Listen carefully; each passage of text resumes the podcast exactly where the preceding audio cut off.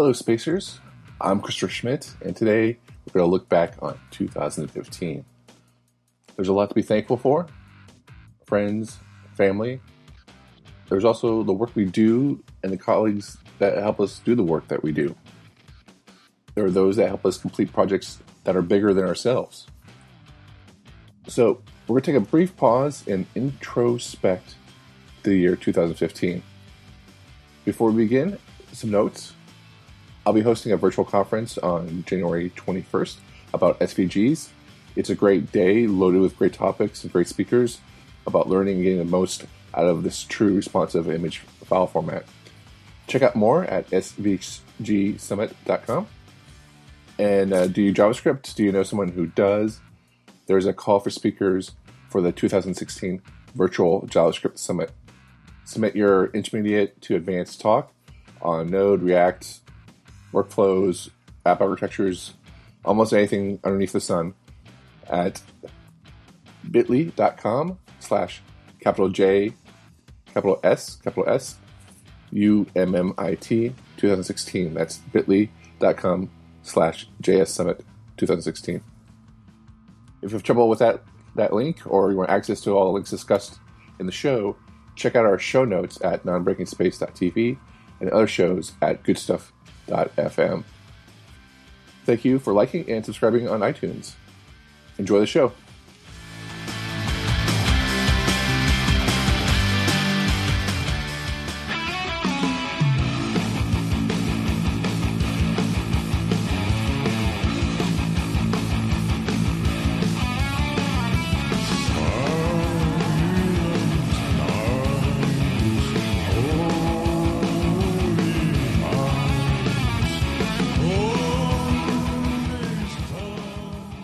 Things going?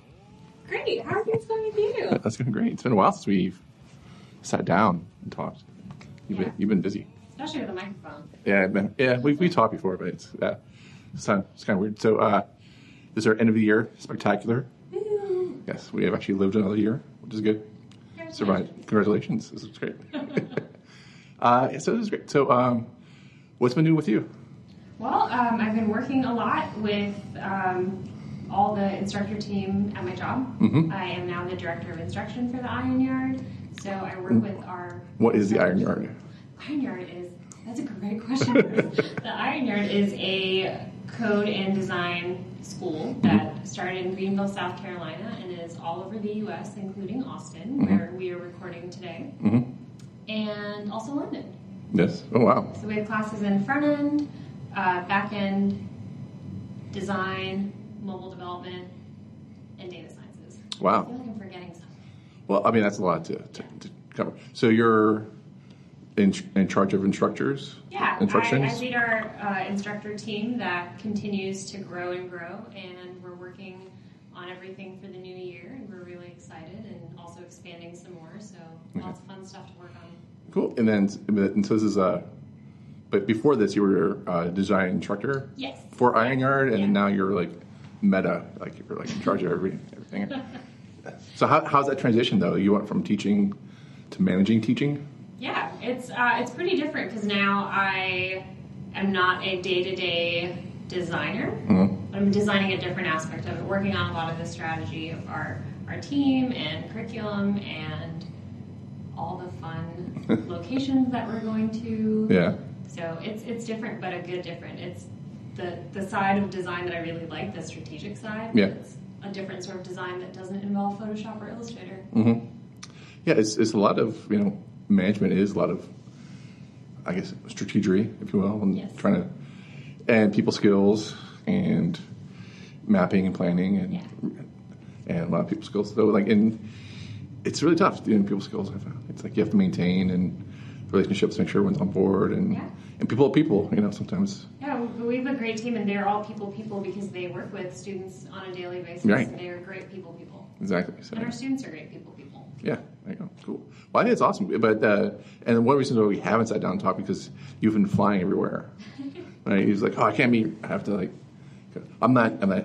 I'm envious because you're able to fly as much. So I'm just like, wow, she's. We can't talk. She's doing all those cool things. So, Well, some of those were vacations. oh, really? Okay, cool. See, there you go. So, uh, so you, so you, this is awesome. Congratulations. Thanks. That's, that's pretty cool. I think that's a that's an awesome awesome thing. Because like I, like when we first met, you were actually actually teaching at San Marcos. Yeah, Stay San. Marcos, 30 here. minutes south of Austin, Yeah. or I guess 45 minutes from where we are right now. An hour and a half if we were to put in the current traffic Yeah. Yeah. The Friday holiday, you know, start of the two week holiday, like typical Yeah. American holiday uh, vacation stuff. Yeah, it's gonna crazy. Um, that's why I'm waiting it out here. Yeah. Uh, yeah. Um, so my question to you is like, because you went from a traditional university to, I guess, private type of instructions, right? Yeah. And so do you think that's a better way of teaching web design development? I would say for the topics of web design and development, absolutely, because there's a huge, like the immersive part really works well. To be in the university environment where you have other classes in other areas, like getting your three credits of bowling class or golf or whatever else. Underwater basket weaving? Underwater basket weaving is a great class. Um, so I don't want to say anything bad about that. but um, But that's your passion. Go for it. yeah, if that's your passion, go for it. But when you have only you know a short period of time before it's time to run across campus or in San Marcos, run across the hills and make your way up the hill and back down the hill, that's not a lot of time to really like get deep into code. Right. And that distraction really slows down the learning process, especially because if they're meeting for class twice a week, Yeah. they're not keeping up with it on a daily basis. And this is like learning any sort of language. You have to keep up with it. You have to practice. You Right. have to do hands-on stuff, not just like copy and paste Mm-hmm. or well, these are my notes and this is what I should type out. They have to think about it every day, and you need time and focus and a good playlist that would have been on Rdio perhaps and has maybe moved to Spotify Right. um, to really like concentrate. So having that sort of model where you can work on it all through Mm-hmm. the day, on it every day for 12 weeks, there's a lot we can get done. Right. Yeah, and I'm a tough learner. Like I'm a tough learner. I'm like nothing really comes easy for me, and like I have to code it and run into a brick wall. Like a thousand times, and then like oh maybe I should go over here just to try every iteration, and then once you have that, you can. That just takes time. You just can't really like walk into a coding session and just like Yeah, and, Nail and it. it's not going to be this like perfect, like, oh, I come in and I learned everything, and it's like mm-hmm. through osmosis, I understand it all now. Right. You have to kind of go over those hurdles. You have to break stuff Yeah. in order to really understand the core concepts of why mm-hmm. stuff breaks and Right. then how to fix it. yeah, you have to spill a lot of milk Yeah. in order to get there. Yeah. Yeah. And because the, like writing web books is kind of tricky because I love the CSS cookbook I did before because I would have to figure out different iterations of a problem and like, and I would have to pick which one was the solution. But then I, I would get then to say in the, in the description, uh, you know, in the aftermath actually, for each problem, I would say like why different things didn't work out the way I wanted to. So that, that way people could say like they could copy and paste and move on with their lives and like okay cool. What's that like planning that out to for you to talk about that in a book format? Because for me, I'm, I'm able to just say, you know, code wise, I have CodePen up or Right. I'm projecting my screen. I can make the mistake, show that something didn't compile, or, Mm-hmm. you know, as a random example of CSS, oh, my syntax is bad, it didn't compile. Mm-hmm. Let's talk about why that happened. And because it's CodePen, we get our instant fix. Yeah. How do you put that in a book format? Well, you, um, for me, which might be different to other cookbooks, is just that uh, for me, you have to feel like realize why you're using the solution. Let's say like I don't know an image-based solution. There's like some recipes on that. Like why would you be trying to do a JPEG here to I don't know, say like stretch out 100 percent or whatever. So basically, just why would that be better than a GIF or SVG or whatnot, and and what, what's your pros and cons of that? And so and so there's kind of like context clues as to why you would be doing wanting this particular solution for this problem, and you would hope that so you get that try getting that like bullseye, the full bullseye target, and then you say, okay, well if you're over here, you need to bring it down a notch and, Yeah. and slide it in. So, and if you have no idea what you're doing, which is what I do when I pick up like a coding cookbook and a programming cookbook, you're like I have no idea what's going on here. But uh, it's, it's like uh, but like Ruby on Rails, like what the heck am I doing? Um, but yeah, so yeah, that's kind of like, but that, but, but like with instructions though, you get the hands-on stuff Yeah. day to day. That's a pretty good thing. So. And then like even in college, they they tell like with design school, like to, they tell you to like every day practice, Yeah. even though you meet like two or three times a week. Yeah. Do people actually do that? No. No. No. Okay.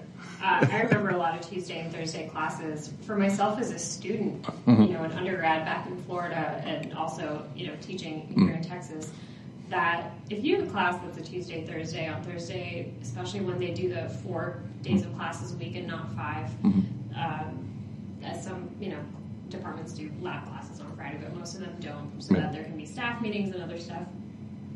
The students are like ready to get out the door, Yeah. get to whatever the main street or square or whatever bar is in the area. Yeah. like, you know, decompress. And they're like, yeah, I'll work on it over the weekend. And then most of the email, you know, questions about homework come in Monday night because class is on Tuesday. Right. And that's that really does like stretch things out. It's insane how much more I feel that I've learned from teaching every day. Yeah. Things I know, but things that I'm like, huh, I've never even heard myself say those words in Yeah. that order before. Yeah. Um, then the it's just so disconnected. It just doesn't work for the, the topics that we're talking about. It doesn't work with Photoshop and Illustrator. It doesn't work with JavaScript. It doesn't work with any of the backend languages. Mm-hmm. You have to like keep at it. Yeah.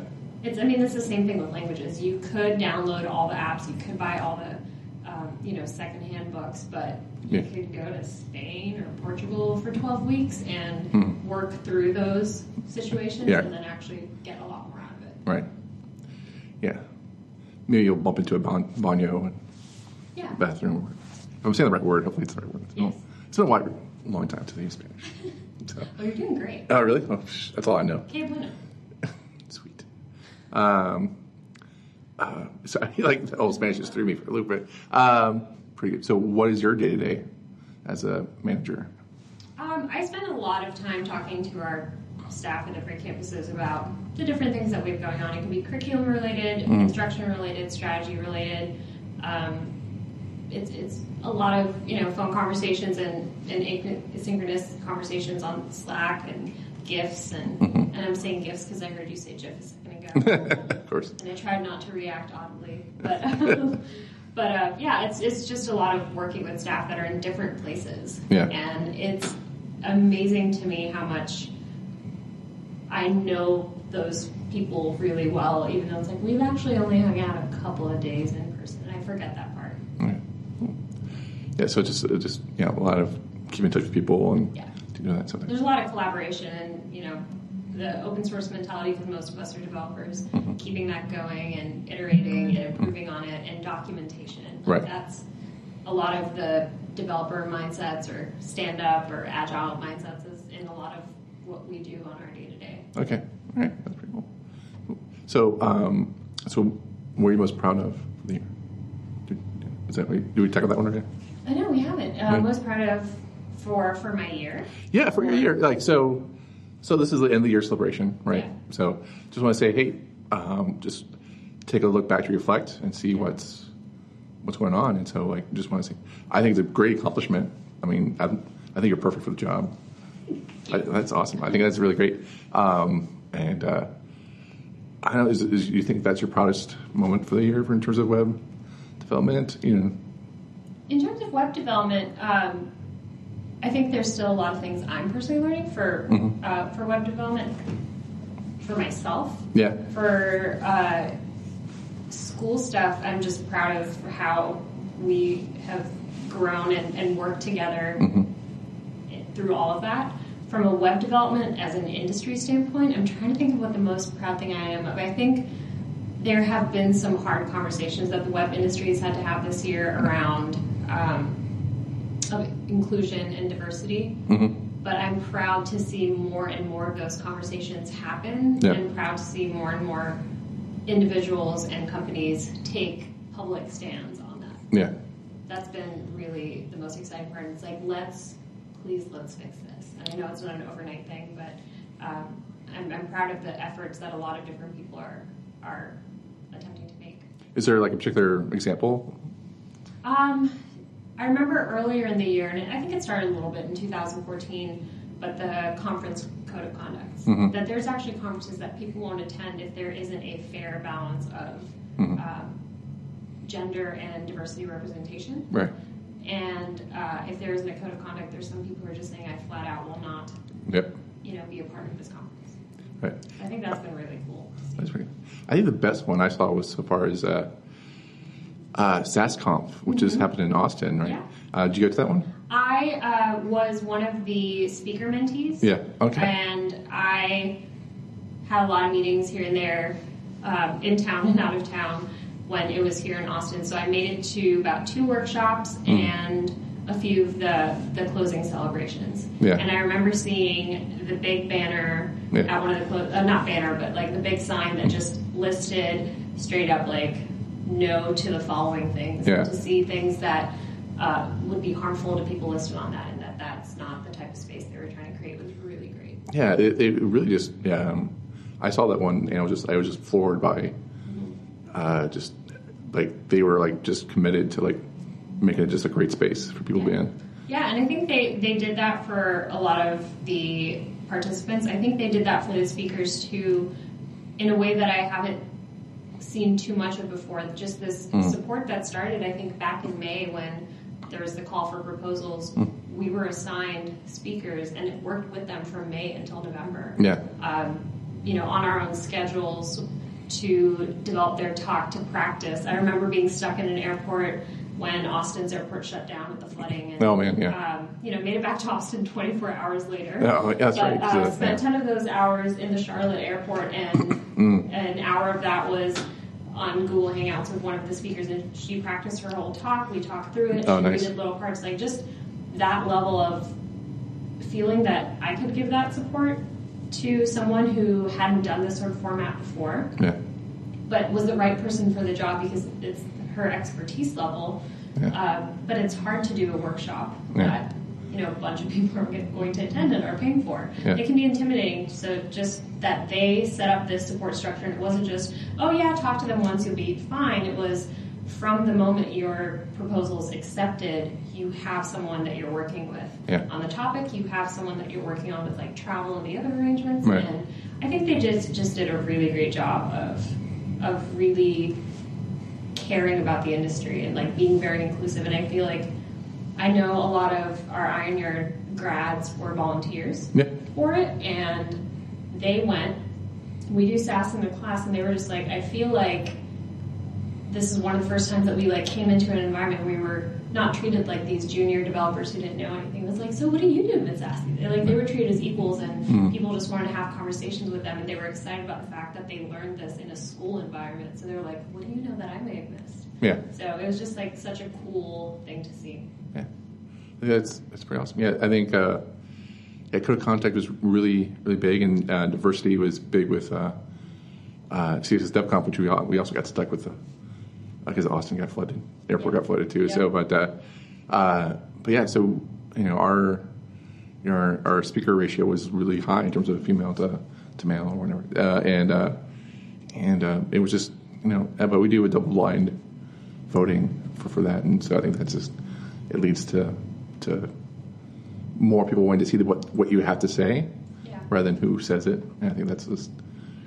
really key, and that's why I think that's kind of key to to what the web's all about, right? So if you have something important to say, I think people will find it, Yeah. hopefully, and uh, and they'll resonate with it, and that's Yeah, to see conferences kind of not redo everything they've ever set up, but to realign Mm-hmm. and and really take that on because they have the the, the quote unquote megaphone or microphone in order to like we can set the standard and that can go back to people with to their companies and it's like I learned this and also did you see their code of conduct it's really great and the fact that so many people are open sourcing their code of conduct and reaching out to each other and I've seen conference organizers that technically would be competitors collaborate on code of conduct um, and have conversations about it. That's awesome. And then also, I love that you know this past week I've seen so many different things on Twitter about like our annual report of the year, and it's you know usually a great one-page microsite sort of thing. But to also see diversity reports start to come out more and more. And that what, companies are what is a to- diversity report? I haven't.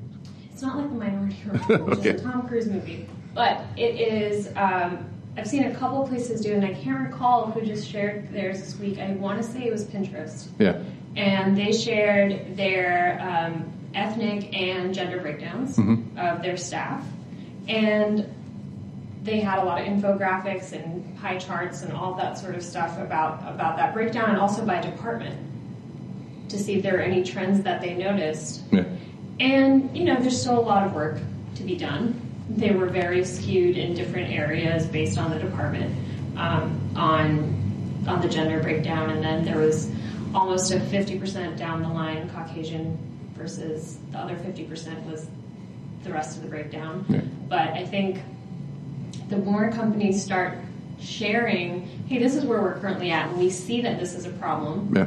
and that they're at least taking the time to go through identifying where things are at, rather than saying like we're working on it, but we don't have data to show. Yeah. I think uh, it's a step in the right direction Okay. because they have to, you know, you have to admit to the problem before Right. you can fix it. Right. And I think it's, yeah, I, it's, I think it's awesome that they're doing that. I think it's just, I don't know, something at Environments for Humans we, we try to address just by finding people ourselves and, and trying to find out what we can do with that. So it's, it, the double blind voting is kind of how we do that. So yeah, it's cool. Also, Well, what were you excited about this year? Uh, hey, hey, let's not make it about me. No, uh, um, what I'm excited about this year, I, you know, I wasn't really excited about anything. No, um, no, that's not true. I Um, mean, we should talk about how the conference was on a boat. You had a conference on a boat. yeah, the season the conference on a boat. Yeah, We should talk about that. yeah. I feel bad because like people, uh, we we heard rumors. Not sure they're true or not. It was just that people did not want to go to it because they're they get seasick, and I guess we should have said like the Queen Mary, which is you know is permanently docked in uh, Long Beach, California, and so it is not moving anywhere. It is technically a uh, hotel. It's technically a hotel. Oh, It's it's it's actually it's still in the water, but it's not moving anywhere. It, it'll, it'll move with the uh, the rise and fall of the tide, but that looks like. But it's in a port, so it's not Yeah. gonna like do too much damage. So um, and uh, so yeah, I didn't feel anything for the whole entire time there. But uh, but it was on a boat, Yeah. and uh, and uh, I felt like um, yeah, always, we were always I always feel proud about that because year before that we did it at uh, in the French Quarter, like we, we were in the French Quarter Yeah.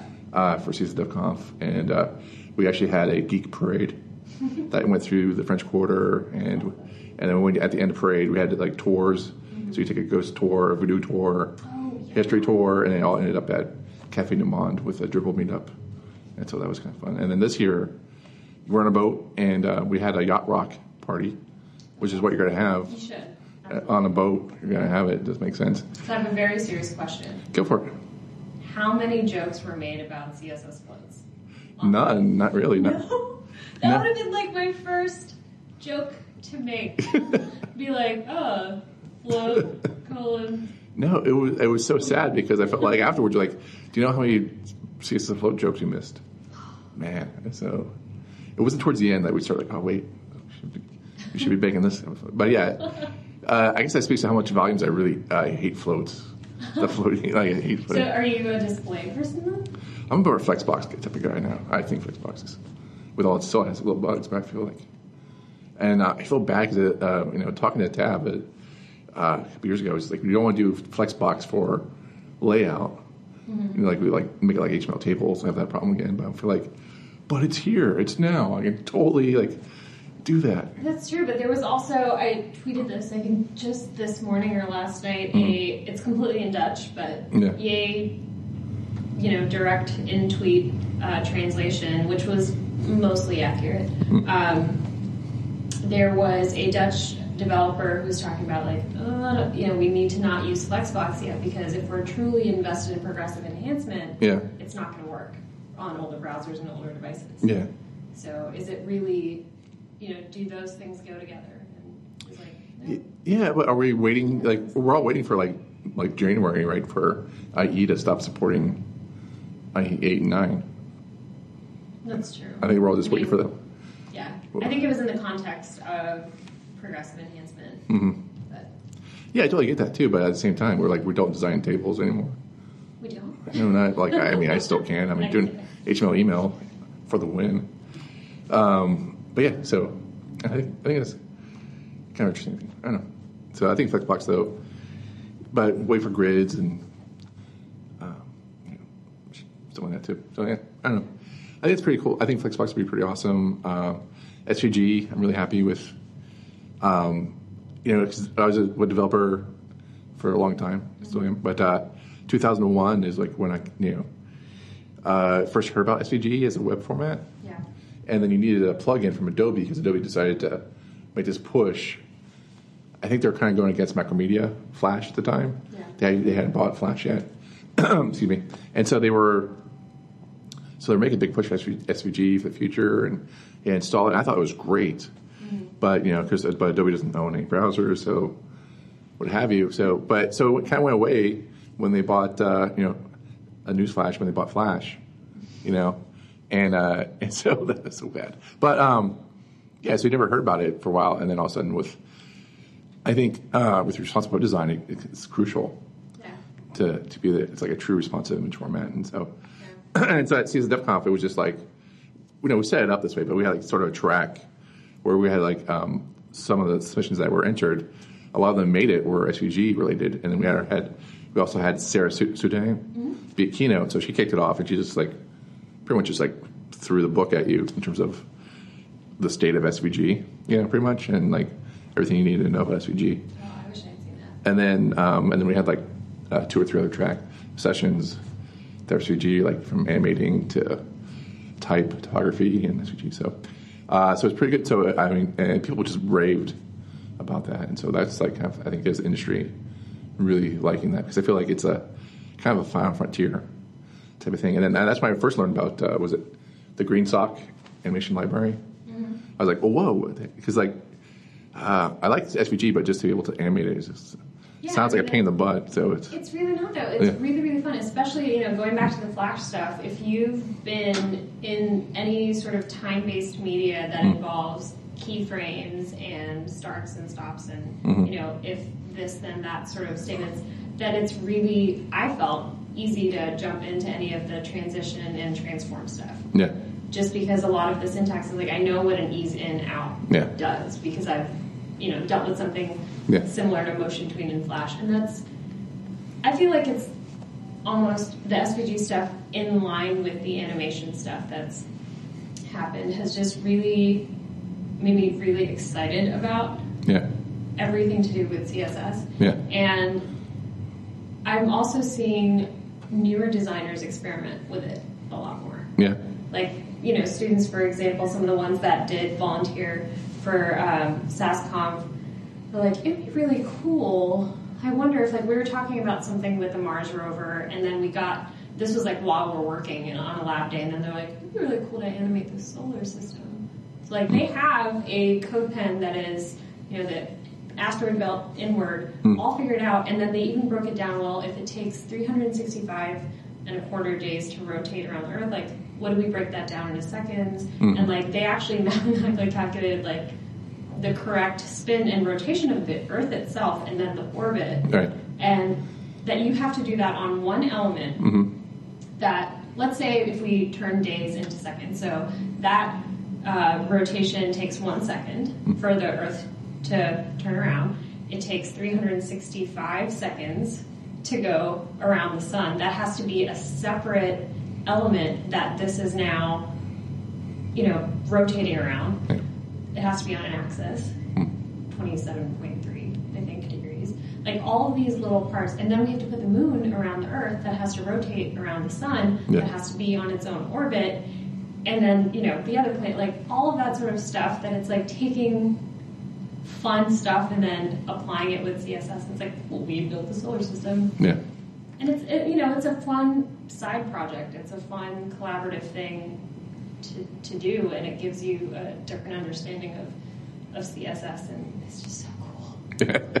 Like that and all the svg and the other thing with svgs is the responsive uh, branding like experiments that people are it that when we used to do this like this is my social media icon but then when it's the full logo that's on the letterhead it'll have the text next to it that people are now transitioning the logo of any product or you know client website and that that's changing because svgs are allowing them to do that it doesn't have to be like well if it's small then i have to make it a background image on this div so Yeah. that i can switch the background image in css later on or i have to use like Picturefill too and Yeah. you know any of that that they can just like svg add the second part done yeah.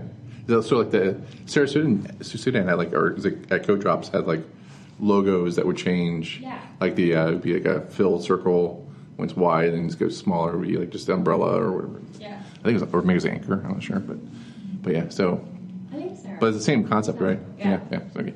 That's yeah. I, I love that. That's pretty nice because actually it, makes it a true res- res- responsive image solution. And then in fact, we talked to Simon uh, last week about this. it's like kind of a repeat of the show, but uh, uh, it's like we talked to Simon St. Laurent from O'Reilly, and he was talking about how uh, uh, even um, SVGs like with Estelle Wiles Concar technique, how we try to use that as a p- potential solution for raster responsive images, and so, but uh, but it's all because of a Chrome bug. I think we can't, can't do it. So, uh, but yeah. So, uh, but also I think um, the project I'm working on is uh, that uh, I, I I started in earnest in January, and I wasn't feeling too well the start of this year, so I didn't.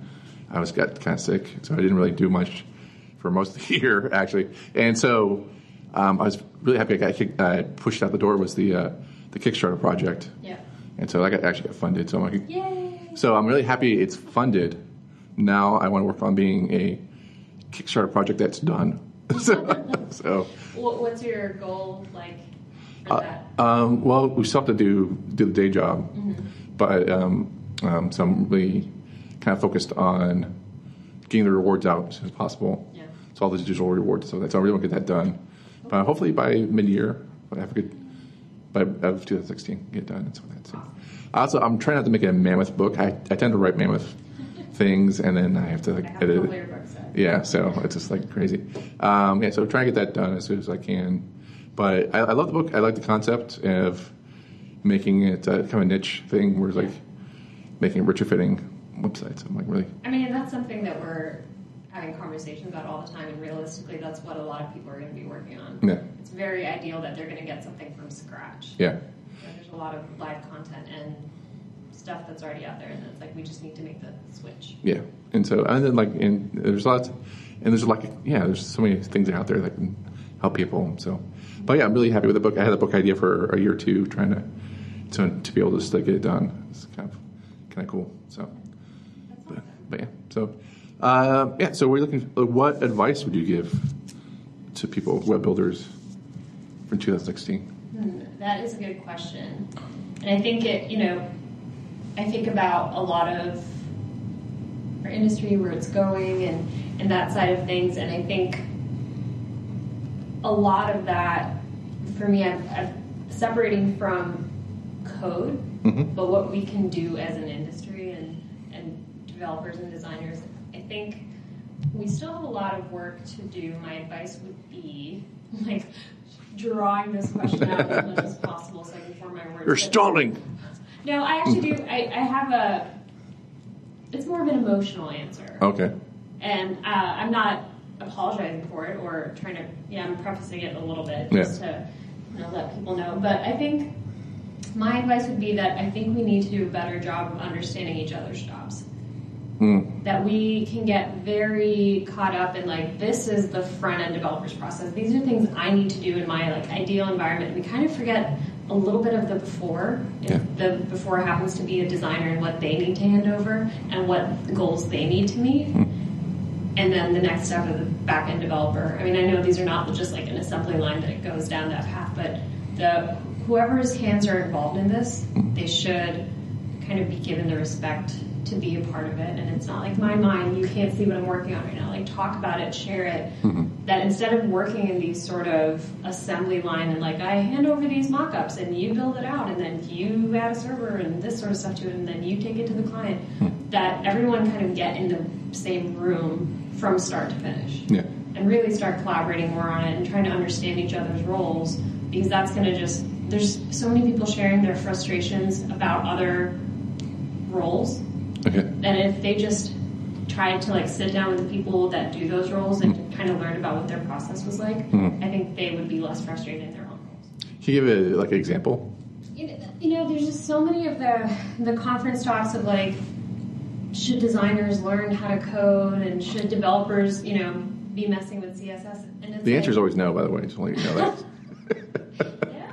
Hello. oh wait, wait, wait. Sorry, I meant to go. Right. I so much of people are making, you know, not in particular to anyone, but like about roles that exist that front end developers only care about these things and back end developers only care about these things. We're almost working in these silos. Yeah. And then getting frustrated about like, well, no one else gets us. Yeah. And I think part of that means that we need to, you know, open that cubicle imaginary door or Mm-hmm. get in a common space with the other people and be like, these are things that are frustrating me. What frustrates you? Like, what can I learn from you? How can I do a better job Yeah. in supporting that? Can I make recommendations for what you can help me with? And like, actually try to remember that we're on the same side. Right. Well, I, that type of uh, issue, if you will, has been with the web, you know, our industry for at least since the late '90s. You know, just and I don't, I don't see that going away anytime soon, and uh, which is makes me a Debbie Downer a little bit. But uh, um, but yeah, I, I, but I do like you know there's agile uh, processing. There's like you know more team initiatives. There's paired coding, which isn't the same, but I feel like you know they're, they're, they're I think people are realizing more now than they have been that there is a difference. But um, at the same time, it's I think when I when I see a presentation like that where or someone submits a, a talk like that, I feel like oh, I feel really bad because you obviously come from a, a background or a job where you uh, don't get to talk to a designer or you don't get to talk to a programmer, whichever you know. What I feel like I feel really bad about that. I'm like, um, it's like you know, but you know, it, and it gets to a point where you know when I was more of a freelance, like did more web work on daily and uh, ate more client work. I you know I wouldn't work with a programmer who didn't respect design. You know, it was just because there's two, uh, you know, they didn't respect the design coming from. It's just, and um, and so I worked with a programmer who just wanted to learn, wanted to know more about design, and that made me want to work with him to know more about his limitations of the programming and stuff like that too. So, but yeah. So, but uh, yeah, We have the means to, you know, improve that communication though. Like we both have Slack open on our computers right now. Yeah. Um, Twitter, Medium. You know, there's all these different places, and it's just like let's just try to be more on the same page and and Yeah. just more open minded. Yeah, I think so too. Yeah, I totally, I totally agree with that. So, um, you know, I just, but uh, hopefully you can work towards solving the problem. But I just also feel like, yeah, I don't know. I think if you ever, I, I think from my point of view, is like if you ever see someone give another talk like that, I, I hate hanging up on the point that you have a talk. If you ever see someone who says like who has submitted a talk for like I really we should developers or designers should should work together more or know more about it. Just if you're uh, if you're hiring, go talk to and you have a good workplace. That person that's a cry for help. So that person who wants a better job. I think. But I think you know I did see a talk earlier this year in Houston Hmm. um, that one of my coworkers was one of the organizers of Yeah. called Space City JS and and a former student of ours from um, another campus Yeah. spoke about the importance of knowing a little bit more about those other sides. Yeah. And a lot of the other stuff at the conference was over my head Yeah. there was you know a person with like a haptic thing on his arm and it was live code pen Yeah. coding Yeah. and then live tweeting those CodePens as he was moving his arms all around like That's- every couple of seconds That's pretty awesome. like how he did all of that Yeah. just like blows my mind it was gorgeous like animations and svgs and stuff that was built out through his hand motions that were you know moving around but Hers awesome. was one of the ones where she's not pulling up code, she's just talking about like bigger picture stuff. Yeah. And they had a Slack channel for the conference, Yeah. and that was like so many people were just like, "Oh my god, me too!" Like you were, I get that, I get that. I just want to work more with other people. Yeah. I just want to have those conversations, but there are people that are trying to like, "Hey, what are you working on? Can I learn more?" And then those people are like, "No, Yeah. shut it down." So I think Right. there's just there is, I think that like need people do want to look at the bigger picture a little bit more. Yeah. Uh, well, it's so wild. I- She, she has a point where, like, you know, in this industry, it's kind of like if you're not getting that, you know, if you're not getting that type of ability to talk to people about what you're working on, you know, you try to find another job. I guess I think it's just she was totally open about like saying, like, there's your your skills are in demand, Yeah, I mean, and uh, so it's Yeah, but I think there's also people that can make that impact yeah, and say, you know, let's reapproach this, and it doesn't have to just be the project manager; it could be a group conversation. yeah. Like, what can we do to improve our? Mm. and that goes back to also, also culture, right? Yeah. And making sure that uh, you have a great culture that starts up, you know, up top and Yeah. working way down. So, yeah, it's tough.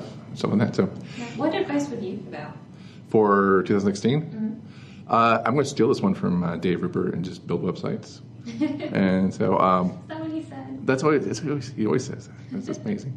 Um, but yeah, I think that's advice for me. I think I'm trying to produce a lot more. Like the, the uh, it's, I haven't told this uh, publicly yet, so it's, but uh, part of the Kickstarter is that um, I want to actually. There's three things I want to produce that will help me um, and others. I hope uh, uh, before the book can get written. There's like three mini projects I want to do, and so that's kind of what the funding was for. It's like to like produce the mini projects, and so. Um, but yeah, so a lot, a lot of research things that Yeah. I can help to produce that. So I'm really looking forward to that. And they're all mini projects, but they all will take some time Yeah. to do that. And so then I'm going to go release those to the people who back the project, Mm-hmm. and so they, they have it. I'm really excited for those those things. Um, and then also, um, there's I think it's build build projects that you like you like. You know, Dave calls it. Uh, Dave Rupert calls it uh, building websites. I call it like um, building calling cards. You know, and so like you know, like instead of leaving your business card, you would leave a small like one page website that's really kind of cool. Like, um, you know, whether it's a site that makes 8-bit art or a site that has the many faces of, uh, you know, Nicolas Cage, you know, something like that. You know, so it's just, you know, it's something that's unique. That's just like people can like, oh, this is what you do, and then have your Twitter handle at the bo- at the bottom of it or whatnot, so people can like say like, hey, this is what this is you, I want to add to that advice though. which is That when people do that, please don't hijack people's scroll.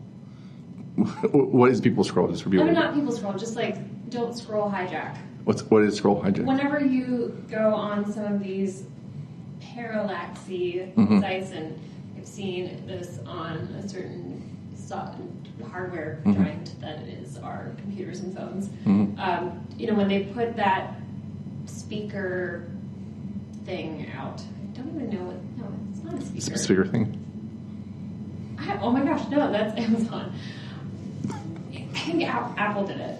And I think they did it on the watches, and I think they did it on the thing that looked Orby. And I have no idea what that was. Completely went blank on what that was. So like so so is this something like But on so- scrolling, that that the JavaScript is hijacking it, that it's not actually the, what the user is doing. So Yeah. if they're doing a light scroll, then it like shoves them down the page. Okay. Then that should not be happening. Or is it like also like, it, like they scroll down, but it, instead of scrolling down, it hijacks it and moves the images carousel? Is that, is Yeah. that is that one? Okay, Yeah, so all that sort of stuff. yeah, yeah. Back in the day, we had this thing before you could uh, style CSS form elements. We had this thing where like, um, uh, don't attempt to. Uh, um, the, it, was, it was a user experience or usability type of thing. It was like, don't try to change the form of a browser element, and part of that was like, don't try to recreate the back button.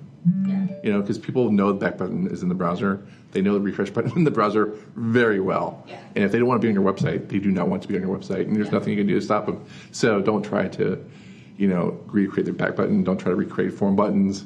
Now it's a little different because now you can style everything. But you know, back in the day, you can uh, apply CSS to form elements. So uh, I'm old, but uh, I don't like to think about the those days. I, I mean, look back at some of the, the stuff I had done back then. Yeah. Which was, you know, GeoCities and Angelfire type stuff. it's beautiful. It's beautiful. I can't imagine life without CSS. Yeah. Well, actually, one of my my most depressing talks at conferences I gave was I I did um, uh, a breakdown of CSS properties like 21 versus the number of browsers that were out. Like you know, because back then we didn't actually have version numbers browsers, and determine which which browser would allow you to style which form elements. With, with CSS rules, and it was terrible. You couldn't style anything pretty much. So it was, and people were like, "Well, what can we do to fix it?" Like, do you know a browser engineer? Like, nope, not much. so, so uh, well, that's so depressing. But now we can. So moving forward. Uh, so in the future, I want everyone to just go funky with their browser form elements. That's, what I'm Go doing. funky. Yeah, go funky. Yeah. Uh, browserfunky.com uh, forms. Buying it right now. uh, this is where you can find this website, this episode. Um, Yeah, so that's so I'd be, probably build websites, build stuff that you like to do. Yeah. So, And um, the best things that I think people put out there. Yeah, so what- when I, when I did web design teaching, uh, you know, I had like a semester with students. I would just say, uh, we're have a semester long project. This is what you're gonna do: either build your own personal website portfolio, or a hobby or or pastime that you're interested right now. Yeah. Don't like like do not think about it.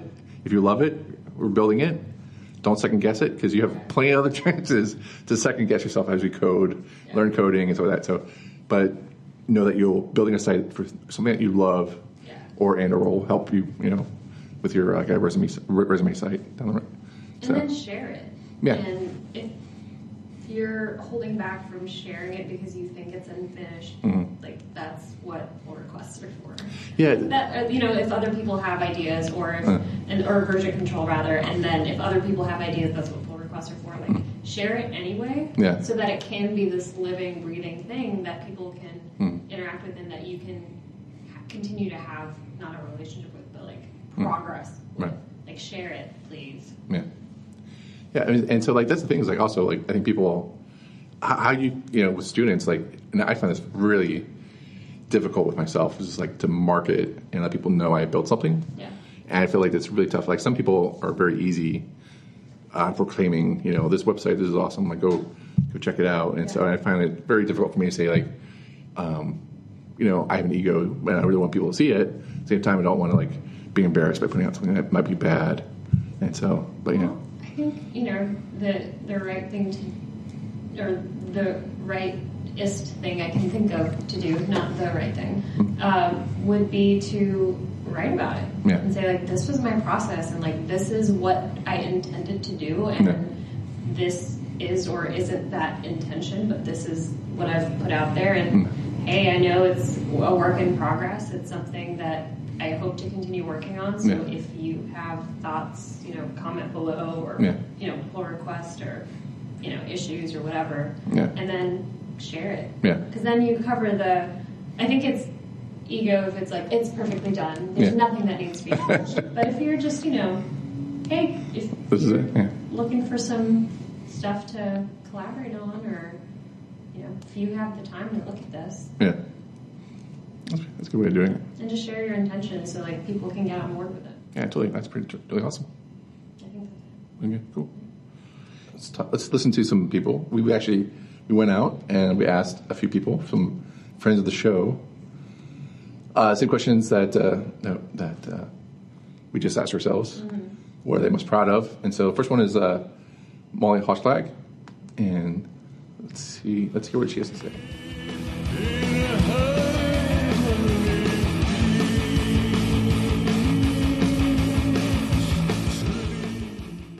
Well, hey there, this is Molly. Considering that I have not been very active, that is going to be a short answer. But I'm glad to say that it's a long reaching answer.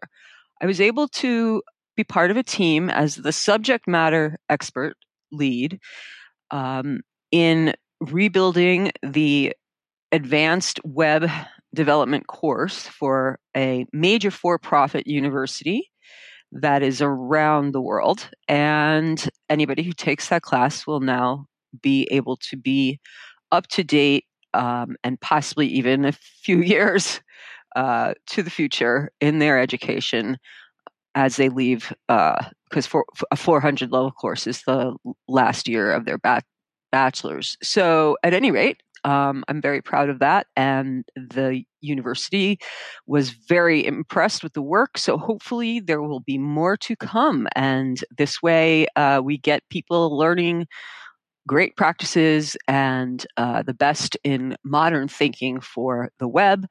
Uh, we get them in school, and I think that that's a, a really important place to be doing the doing the deed.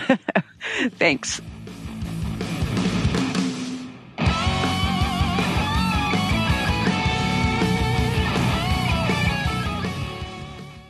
accessibility yeah.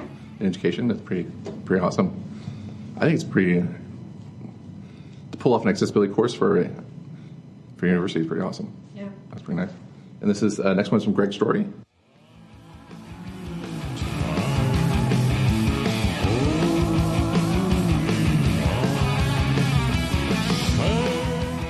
Twenty fifteen, I'd say the biggest accomplishment, the thing that I'm the most proud of, is my time at IBM Design, uh, working closely with 40 designers and developers uh, over the course of two cohorts.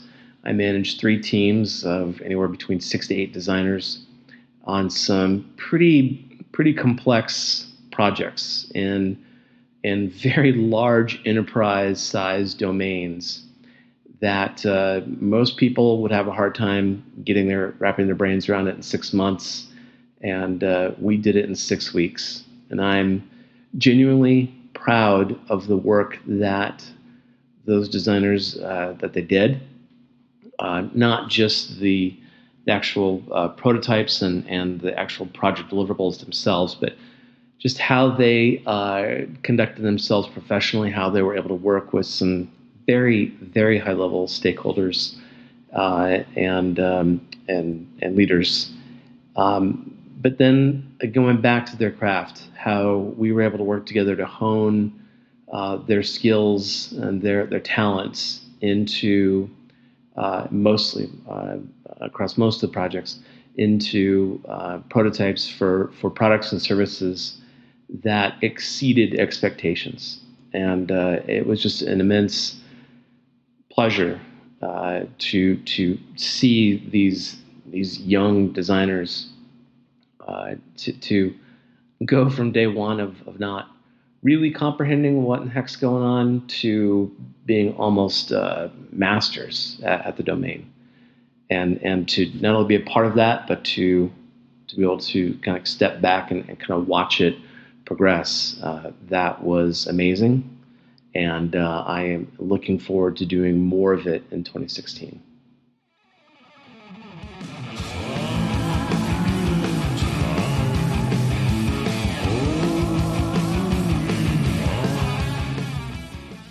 I think the thing that I'm most proud of that I did this year was probably my new book.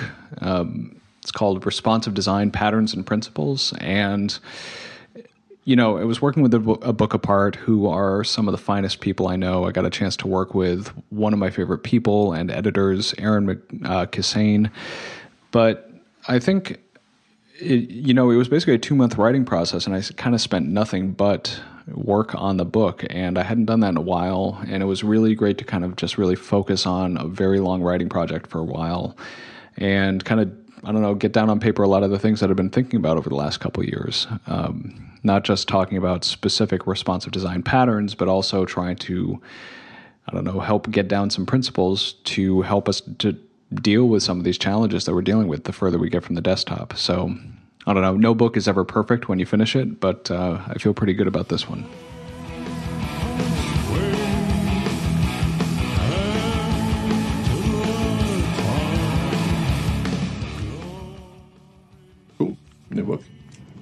Excited about it. It's already on my Christmas list. I already got it. All right. Um, not Christmas list, my holiday reading list. All right. Yeah. Mm. Cool. So then we asked, what advice would you give? Mm-hmm. So this is Ethan.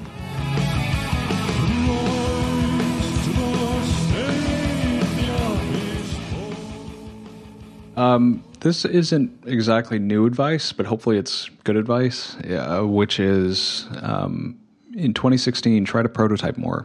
Um, this has been a big thing for me over the last few years, you know, something that I'm still working on in my own practice, but getting out of Photoshop or now getting out of Sketch a little earlier and knocking out a rough layout, even if it's in pencil and paper or in throwaway prototyping code, is a really great way to kind of get things out of your head and into somebody's hand as early as possible. Um, and this is something that I've heard from my clients you know, or from folks that we've interviewed on the Responsive Design podcast, is that getting a rough prototype actually into somebody's hand is almost transformative. It helps really kind of like bring any content design related issues to the fore and helps people move away from thinking about just the desktop driven experience. So, um, the more you can do prototyping in your work, uh, regardless of the tool, or maybe you're partnering with somebody else to make that prototype, um, I think the better your product's going to be.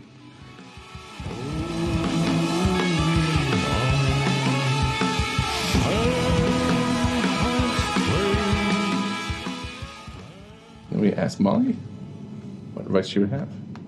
So, what advice would I have as Molly to other web developers in the coming year?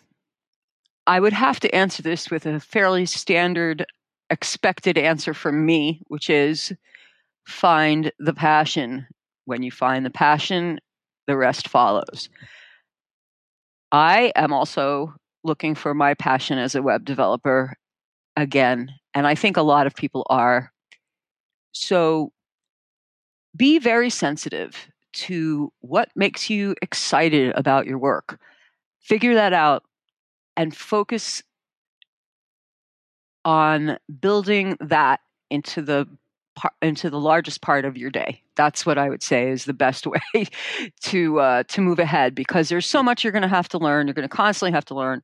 This at least will keep you always looking for the thing that makes you happy. It's the thing that you do that you are most passionate about, and the reason why you do what you do. So this way, you're constantly getting at least some self affirmation and esteem from uh, the doing as much as the result. Cool. And this is a great story. My advice for developers in 2016, uh, I, well, there's a couple of things. Uh, one is I'd say continue to find ways where you're working hand in hand with designers.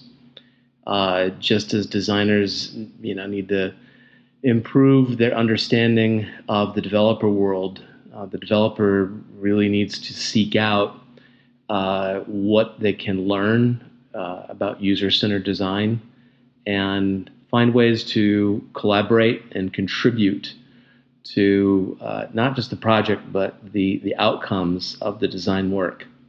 Uh, just because you're a developer doesn't mean you should be hiding behind code. Uh, get in there and, as it were, get your hands dirty.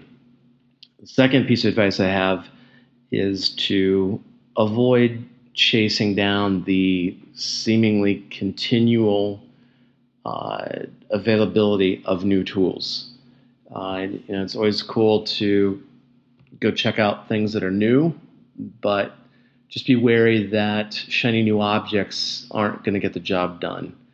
Uh, that's going to be on you and your your skills and uh, your ability to learn more and to improve uh, improve your craft.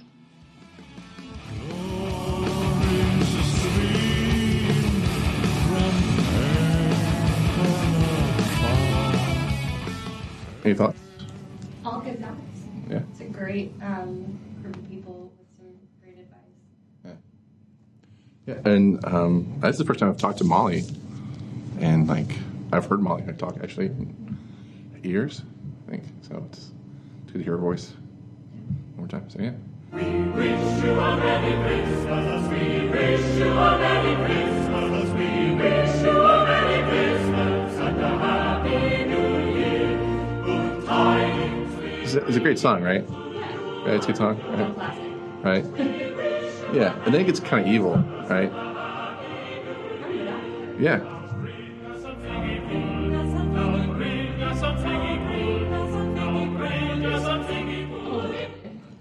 But have you have you ever had figgy pudding? No. Would you be interested in trying some figgy pudding? Is it fig pudding or figgy pudding? It's figgy pudding. I don't know.